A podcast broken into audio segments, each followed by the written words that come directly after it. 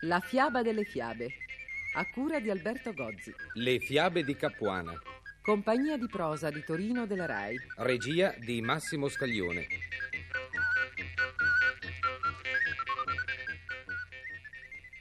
Tutti sapete che la Sicilia è una bellissima regione italiana, ma forse non molti di voi la conoscono. Io infatti non la conosco. Ma un giorno certamente ci andrete e scoprirete dei piccoli paesi dalle case basse, bianche e quadrate. Camminerete per stradine strette, illuminate da un sole che vi sembrerà diverso. Se poi uscirete nei pomeriggi d'estate, le case, i fichi d'India dalle strane forme, i vicoli che svoltano improvvisamente, vi sembreranno un poco incantati. Luigi Capuana, uno scrittore che scrisse anche fiabe, conosceva bene questi luoghi. Eh, ci era nato in Sicilia e nelle favole che scrisse troviamo quegli stessi luoghi, quegli stessi personaggi che ancora oggi in Sicilia potremmo incontrare.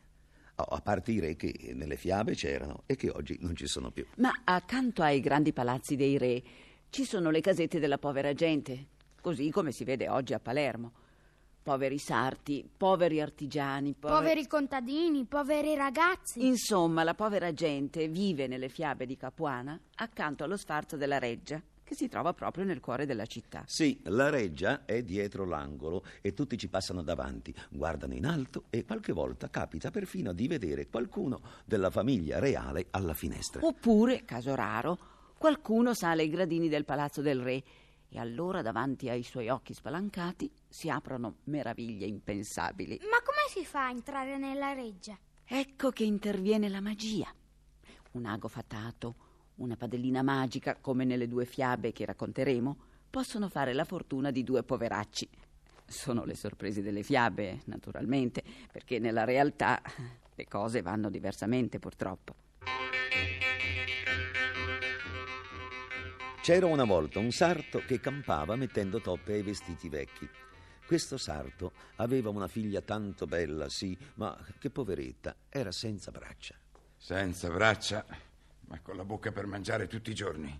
E i miei poveri occhi vedono sempre meno. E il lavoro cala e di soldi non ne abbiamo quasi più. Cantate la vostra canzoncina, babbo, e vi passerà la malinconia. La canzoncina? Mm.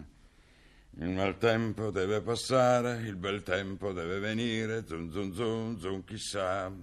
Eh, però io non riesco quasi più a cucire, di clienti non se ne vedono e la mano mi trema, figliola. Un bel giorno che il nostro sarto se ne stava seduto davanti alla bottega senza far nulla, passò una signora. Questo ago è vostro, buon uomo. Era lì per terra nella polvere. Eh, grazie signora, ma che posso farne? A cucire non riesco più. ecco. Allora prendetelo voi, bella figliola. Ahimè, signora mia, non ho braccia. Ve lo appunto sul vestito. Tenetelo, è un buon ago. È Eh, sempre così il mondo. Biscotti a chi non ha denti e aghi a chi non ha mani. Allegro, compare. La signora scomparve. Entrò un cliente con una giacca tutta a strappi. Rattoppatemi questa. Vi pago subito uno scudo e ripasso domani. Eh, signore, signore! Eh, Ma che se n'è andato? E adesso come faccio ad aggiustare questa giacca? Io non ci vedo, tu non hai mani. E per di più il cliente ha già pagato uno scudo che ci fa proprio comodo. Passano le ore e il sarto pensa a quella giacca tutta a strappi. Il maltempo deve passare, il bel tempo deve venire. Ah, chissà. Babbo, guardate! Che succede? La giacca è tutta aggiustata che sembra nuova. È l'ago della signora che ha fatto il prodigio. Zitta, figliola mia. Quest'ago è la nostra fortuna. Il padrone della giacca era felicissimo. Si sparse la voce e tornarono i clienti. Portavano stracci e ricevevano vestiti belli e nuovi e che parevano appena fatti. Ma come faceva il sarto? Ma non il sarto, faceva tutto l'ago prodigioso. Il vecchio sarto se ne stava sulla porta della bottega canterellando. Il maltempo se n'è andato, il bel tempo è già arrivato. Sarto! Certo, È il lavoro che lo fa? Lo faccio io. Ma come? Stando con le mani in mano? Stando con le mani in mano. Un giorno passò davanti alla bottega il reuccio. Scudiero, guarda che meravigliosa ragazza. Ma senza braccia, è maestà. Peccato, ha un aspetto di regina. Che cosa guardate, maestà? Guardo vostra figlia, che è più bella del sole. Se fosse davvero più bella del sole, rimarreste accecati. Ai, i miei occhi! Alle parole del sarto, gli occhi del reuccio si erano accecati davvero. Quando lo seppe il re, montò su tutte le furie. Arrestate quel vecchio e portatelo qui a corte. Il vecchio sarto fu preso, legato e portato dinanzi al re. Vecchio stregone, O rendi la vista a mio figlio o ti faccio arrostire vivo. Eh, Maestà, io non c'ho colpa. Se ti ostini, la tua condanna è segnata. Maestà, grazia, io non c'ho colpa. Almeno, prima di morire, fatemi vedere la mia figliola. Questa grazia ti è concessa. La figlia del sarto fu portata a corte, ma non appena entrò. La vedo, la vedo com'è bella. E vicino a lei vedo una signora. Ma figliolo, qui c'è solo una ragazza, senza nessuna signora. E poi cos'è questa storia? Non hai forse perduto la vista? Di quale signora parli? Ragazza, di che signora si tratta? Ma io non vedo nessuno. Sono uscita di casa da sola. Ai! Che ti succede, figliola? Sento male. Qui. E, e qui, a- alle braccia. Io non ci capisco più nulla. Ma di quali braccia parli? Ci credete? Alla figlia del sarto stavano proprio spuntando quelle braccia che non aveva mai avuto. Prima le dita, poi le mani, poi le braccia intere. E in quel momento comparve anche la signora, eh, vi ricordate, quella che aveva raccolto da terra l'ago fatato. Andò in mezzo alla sala e così parlò. Manine, manine, non è mano di regina, per toccare e risanare deve regina diventare. E scomparve. È tutto chiaro. Se il Reuccio vuole vedere di nuovo, deve sposare questa ragazza. Lo volesse il cielo, sarei l'uomo più fortunato del mondo. Si fecero i preparativi per le nozze, ma la regina aveva in grande antipatia la figlia del sarto e volle umiliarla davanti a tutti. Oh, guarda, ho uno strappo nel manto reale. Nessuno può rammendarlo meglio di te, che sei figlia di sarto. Volentieri. E fece il rammendo. Ma quando la regina indossò il manto, tutte le cuciture incominciarono a stringersi forte, forte, sempre più forte. Non posso muovere le gambe. Liberatemi. Sono prigioniera. Ma che le cuciture si facevano sempre più strette. Non posso muovere le braccia. Ah, Liberatemi. La figlia del sarto allora capì che doveva ricorrere alla signora misteriosa. Mia buona fata, salvatela voi. In quel momento le cuciture si allentarono e la regina poté muoversi e finalmente respirare. E i due sposi? Beh, i due sposi furono felici e contenti. Naturalmente. Potevate dubitarne? Questa seconda fiaba che vi raccontiamo ci parla della fame. Da una parte, in una povera casetta, vediamo la fame di due contadini, padre e figlia, che non hanno niente da mangiare e se ne stanno a stomaco vuoto finché la sorte non gli pone tra le mani una padellina fatata. Dall'altra parte della città c'è invece una regina che potrebbe avere tutto, ma non ha fame. I cuochi fanno a gara per farle ritornare l'appetito, ma invano. Chi ha tutto e chi non ha niente. E Capuana ce lo dice spesso nelle sue fiabe.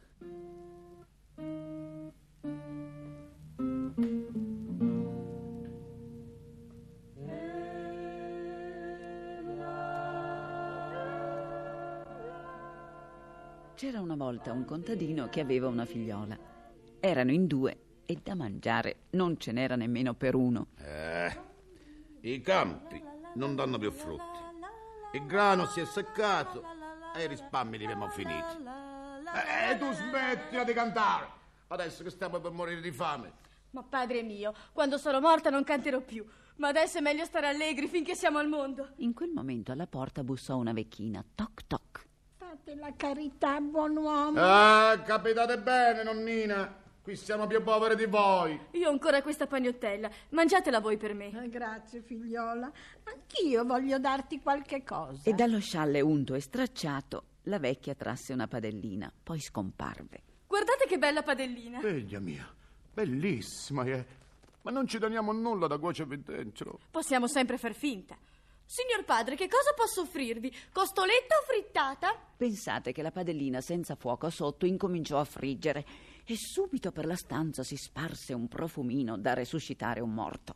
C'erano lì a cuocere due splendide costolette, costolette vere. Miracolo, gli è figlia mia. Siamo salvi. E come sono grandi! Qui ci si mangia in quattro! Mangiarono infatti e diedero il resto ai vicini che erano poveri come loro.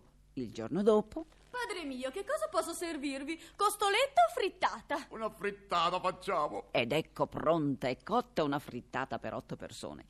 Parte ne mangiarono il contadino e la figlia, parte la divisero tra i vicini poveri come loro. Ma non c'era anche una regina che non aveva fame? Ah, certo, certo. Allora lasciamoli mangiare e e andiamo a vedere che cosa succede alla corte del re, dove la regina è malata di una misteriosa malattia. Come vi sentite quest'oggi, maestà? Oh, male, malissimo. Sono debole e senza forza. Naturale, naturale, maestà. Vi rifiutate di mangiare ogni pietanza. Eh, provate questa che il cuoco ha cucinato per voi. Oh, via, via. Mi si rivolta lo stomaco. Era sempre così, la regina non mangiava più, finché a corte si sparse la voce della padellina prodigiosa e la figlia del contadino fu chiamata al palazzo del re. Vieni ad abitare a corte, sarai la cuoca della regina. Ha un patto. In cucina con me dovrà starci soltanto mio padre. E così fu. All'ora di pranzo la ragazza si presentò con la padellina nella camera della regina malata. Maestà, che cosa desiderate? Costoletta o frittata? Oh, Una costoletta. Padellina, una costoletta. No, Mm, oh, che profumo squisito. Ah, Siano benedette le tue mani, ragazza mia. Mi sento rinascere. I medici non riuscivano a credere che la regina fosse guarita con una semplice costoletta, cibo da contadini. Eppure, che volete farci? Era proprio così.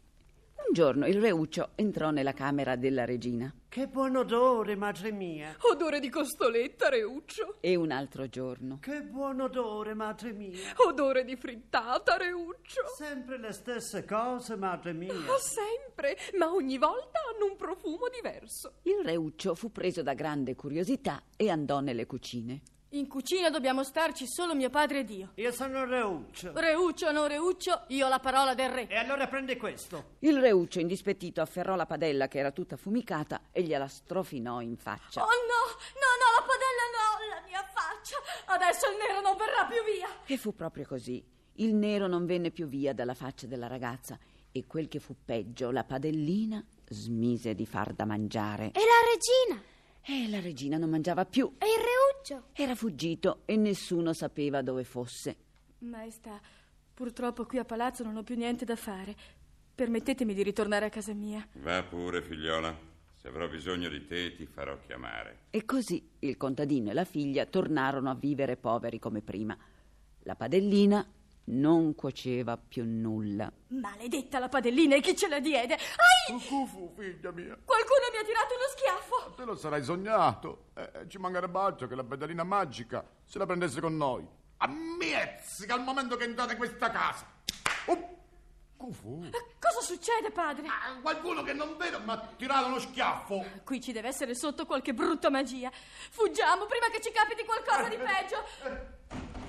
Figliola, la porta è chiusa, non riesco ad aprire. Siamo in trappola e moriremo di fame. Deve essere la padellina che si è offesa. Che tu sia benedetta, padellina. E facci una buona costoletta. E la padellina prese a friggere una costoletta con un profumo mai sentito. Oh. Almeno di fame non moriremo. Ma sempre dentro siamo chiusi. E poi non posso vedervi con quella faccia così sporca. Il profumo dei cibi si sparse per la città e giunse fino alla corte alla regina ammalata. Subito dei messi andarono alla casa del contadino. Ehi, aprite! La regina vi vuole vedere! Dentro siamo chiusi. Provate ad aprire voi da fuori. Provarono e riprovarono, ma tutti gli sforzi furono vani. Tornarono a corte scornati. Oh, Ho fatto un sogno. Mi pareva di essere portata dietro la porta di quella casa e che il solo odore di quelle pietanze mi avesse risanata. Oh, portatemi là, voglio provare. Così fecero. Il letto con la regina malata fu portato vicino alla casa del contadino, in mezzo alla via. Regina delle cuoche, fammi sentire l'odore delle tue pietanze. Nessuna risposta. Regina delle cuoche, fammi sentire l'odore delle tue pietanze. Ti farò sposare mio figlio. Maestà, che cosa vi è mai scappato di bocca? Adesso dovete mantenere la vostra parola e maritare quella ragazza a Reuccio. A parte il fatto che Reuccio è sparito. Che si cerchi Riuccio mio figlio per tutto il mondo per quanto è grande.